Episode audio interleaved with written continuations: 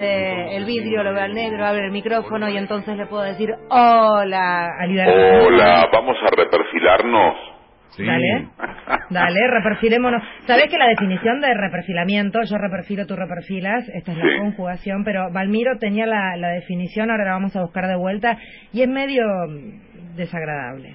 Ah, pero existe el término, había entendido. bueno, pero es que Valmiro lo encontró después. Ah, pero solo Valmiro, pero Valmiro, lo, que te dice Valmiro. Es una definición, Eduardo, buen día, de la Real Academia de Ingeniería Ah, por eso, no existe en la, en la, en la, RAE. No, en la RAE no existe. No, pero ah. el mundo ingenieril, vos sabés que Macri, Mauricio del mundo ingenieril, van a este diccionario. ¿Y en qué consiste? Operación que se hace a los, eh, a los taludes con el propósito de devolverle lo más aproximadamente posible su geometría original y provocar la caída controlada de rocas, piedras o masas de suelo que se encuentran inestables y en peligro de derrumbarse. Ah, bueno, tiene algún sentido. Hay un sentido ahí, ¿no? Eh, mire usted.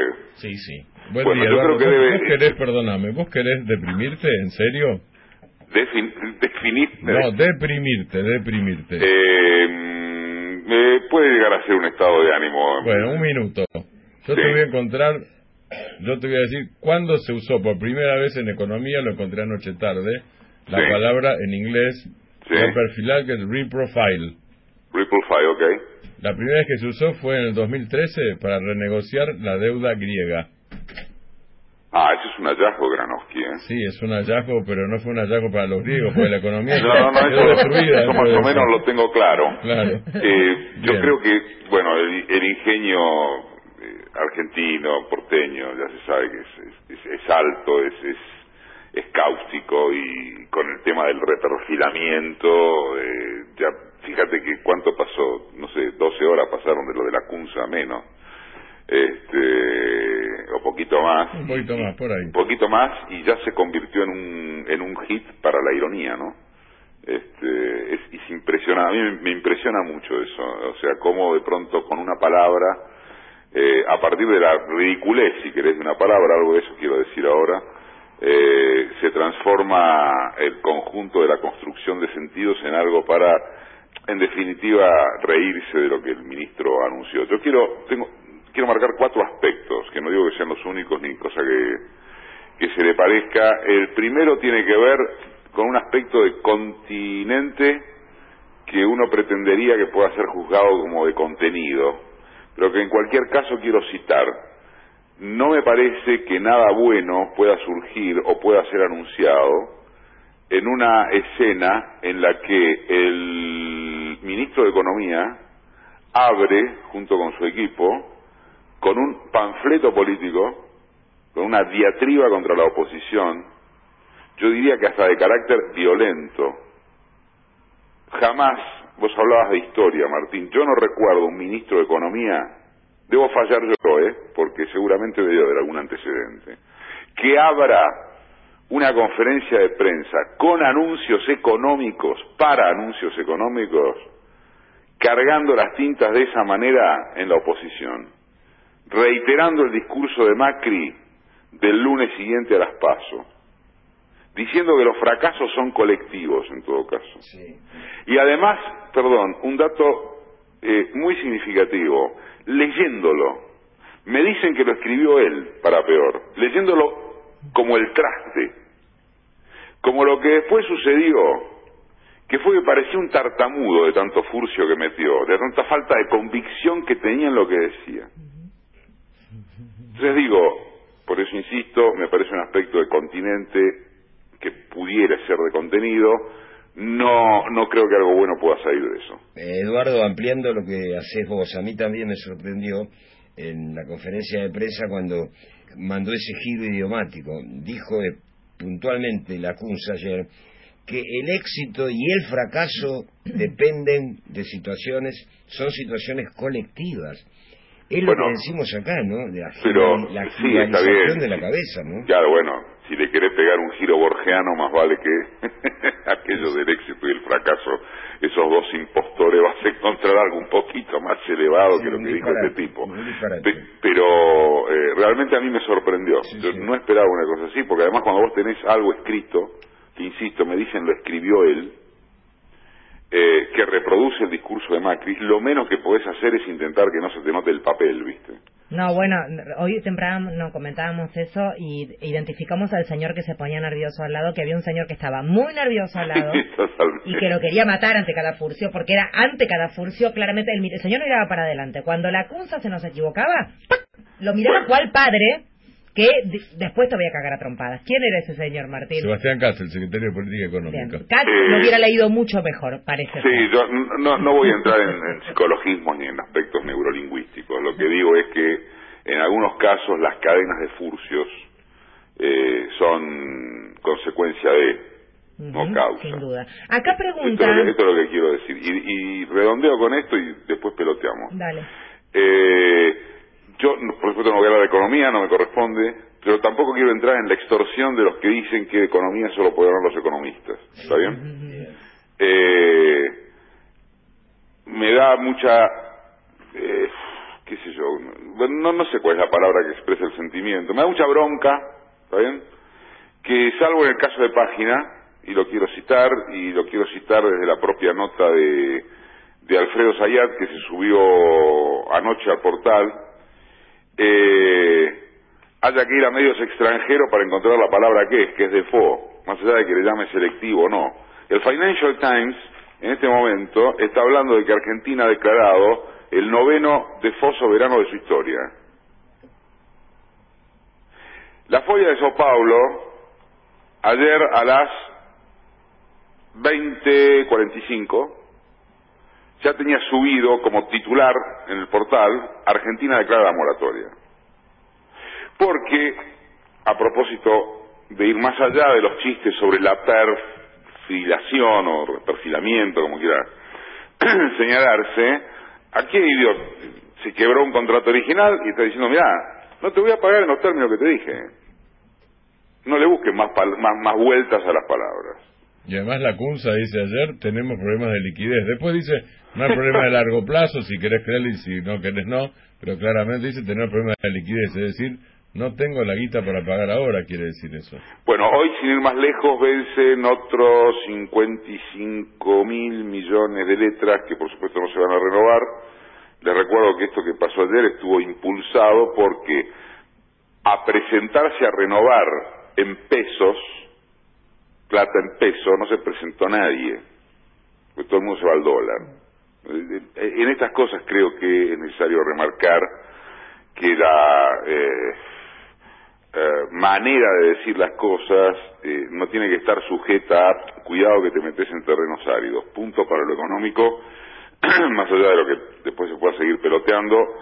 Punto número tres, supongo supongo, porque esto es, y en esto coincido con el sentido común circulante, que esto es el día a día y casi la hora a hora, y que pasa ahora a las 10, yo presumo que nada bueno va a pasar a las 10. Eh, pero bueno, es una inferencia de un comentarista político. Supongo que esto le puede llegar a hacer bien a la oposición, al frente, al futuro gobierno, en términos que se adelantan, de que se adelantan los plazos para discutir lo que el propio Frente de Todo y lo que el propio Alberto Fernández decía que había que discutir. Esto me parece que no se puede perder de vista. Más allá de que después vayas a escuchar analistas del oficialismo, como anoche escuchaba, que te dicen, eh, la verdad que estuvo genial Alberto, ¿no? Porque mandó al frente, pudrió todo para que se empiece a hacer ahora lo que iba a tener que hacer él. Bueno, yo no sé si ha sido parte de una estrategia, lo que sí sé es que estamos acá producto de esta gestión no de otra. Yo creo en el caso de Alberto que hubo otra cosa. Por ejemplo, lo que Alberto hizo en el documento que el del lunes. el del lunes, después de la reunión con el fondo, diciendo el gobierno y el fondo son los culpables de la catástrofe, es el comienzo, el perfilamiento, ya no el reperfilamiento, el perfilamiento del eventual futuro gobierno para discutir con el fondo. Eh, vos decís que el metamensaje del lunes fue ese. Sí, exactamente. Es, yo te voy a discutir plazo. Usted, vos hiciste un desastre. Vos sos corresponsable con el gobierno. Yo parto de eso, que vos sos tan culpable como el gobierno. pero voy a discutir con vos. Ahora, como vos sos culpable, yo voy a discutir plazos. Entonces, déjame que haga mi política económica y con vos discuto plazos. Bueno, podemos coincidir, sí, pienso que puede ser eso y pienso que puede ser también que, ah, y, no es eh, antitético, es, es, es conexo, que tampoco se puede eh, pretender un, un, candidato mudo que diga eh, lo que no tiene que decir, eh, bajo qué circunstancias que determina quién. el comunicado del lunes al que alude, al que alude Martín, en verdad no dice otra cosa que lo que Alberto Fernández y el Frente de Todo vienen diciendo desde siempre. O sea, ¿qué novedad quieren encontrar? Sí, dale, Fede. Meto una pregunta de, de María Pía, que es una oyente super piola y que me parece que es oportuna a lo mejor para que la expliquen aquí, y es... Eh, el Congreso y el peronismo negociando. Aquí María Pía aporta, el, peronismo no tiene que negociar ni media sílaba de todo este delirio. Si el gobierno lo creó solito, que lo pilotee solito después del 10 de diciembre, vemos, en fin, esto lo firma María Pía y yo pregunto, ¿qué pasa ahora en el, en el Congreso? Si es que está, el Congreso está funcionando, lo pregunto porque yo no estoy escuchando demasiada Casi no. no, no, está. el otro día, mira, lo charlaba con... No, casi no. Con Daniel Arroyo, eh, a propósito del cuarto tema que tenía para citar ahora, que es la cuestión del hambre y el sufrimiento popular, eh, y le decía, viejo, ¿dónde están ustedes? Eh, ¿Dónde están? No, el Congreso está, por, de pronto, a ver, por lo pronto invisible, Exacto, y si uno quisiera apretar, eso es lo verás.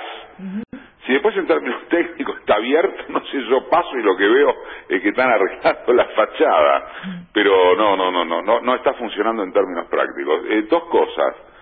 Con relación a la pregunta de qué, eh, qué va a pasar ahora, yo creo que nadie contesta qué va a pasar ahora, eh, no se puede saber qué va a pasar dentro de dos horas. y no sé cuál. Está en la dinámica de la situación, yo por lo menos a mí me supera para hacer pronósticos, si querés, de corto plazo. Eh, tres, no sé qué pensás Martín de esto, lo que sí está claro, y quedó claro del mismo momento de la, de la, de la dubitativa este, palabra de, de, de la acusa de ayer, es que el gobierno está desesperado por envolver ahora también al Parlamento, no solo a la oposición, por envolverla en lo que decida. O sea, quiere llegar, llegó a la puerta del cementerio y quiere entrar este, a nicho tierra, como dijo Asís, nuestro nuevo nuevo amiguito, este, y quiere entrar acompañado por la mayor cantidad de, de, dirigencia y de consenso social posible. Eso sí creo que está claro. Sí, yo, yo coincido, es el abrazo del oso y es, si hay un incendio nos incendiamos todos. Bueno, y yo en eso coincido con la oyente a propósito de que no debe empezar el gobierno que ya es virtualmente... Claro el, el que debemos considerar como tal este, incendiándose con. la verdad es, que no me parece justo tampoco.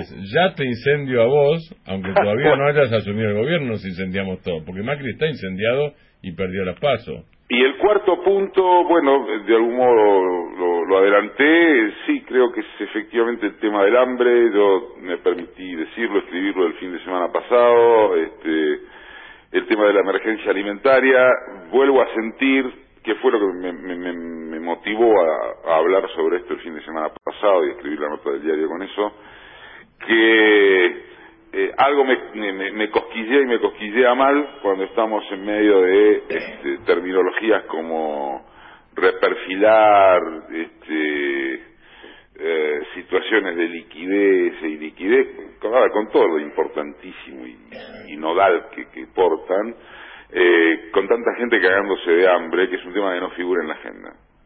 Este, yo insisto también con algo que dije, sé que suena consignista, eh, sé que, que, suena casi te diría hasta de, deporte demagógico eh, o, lacrimógeno, pero eh, yo no, no puedo dejar de decirlo, porque además todos, estos, todos estos golpes, sin ir más lejos este, que el dólar ahora puede abrir, y aunque, y aunque así no fuere, ¿no? Digo, que nos encontremos con un dólar a 65, no sé, son todos golpes en la canasta familiar y son todos agravamientos de la situación que se vive. Entonces, eh, por lo menos no puedo dejar de decir que por más que lo sustantivo pase por eh, aspectos de la macroeconomía que determinan ese sufrimiento, el hecho de dejar de citarlo me molesta muchísimo. Y No, yo pero- no quiero dejar de citarlo. Sí, Hubo perdón, Martín. una gran movilización ayer, por un lado. Enorme. Gran movilización, fue muy grande, no, no, no sé. Los organizadores dicen 250 mil, no sé cuántos fueron, pero fueron muchos. Era una banda. Pero fueron muchos. Eso por un lado. Y la otra cosa es que en realidad queda como un símbolo de esta época. Es lamentable ser un símbolo cuando perdés la vida. Un señor llamado Vicente Ferrer en un eh, coto de San Telmo, Ajá. asesinado porque se llevó un queso. Sí, es la foto de esta época. Eso es el hambre. Y vos llamaste a tu columna el hambre, no le diste Sí. vueltas. Sí, no, no, no, no le di vuelta porque es exactamente eso. Y sabes qué, Eh, yo creo, me parece que eso, que eso también lo dijo un, uno de los eh, foristas de, de, de página o de los comentaristas en el diario a raíz de la columna. Eh, el problema es que para muchos de nosotros, eh, afortunadamente, hambre es nada más que una palabra. Y entonces cuesta dimensionarla y cuesta asumirla para quienes la padecen. Eso digo. Eh, gracias, Edu. Un placer escucharte como siempre. Besos, Un abrazos. beso enorme. Eduardo Oliverti todos los jueves acá en Te Quiero. AM750. Yeah.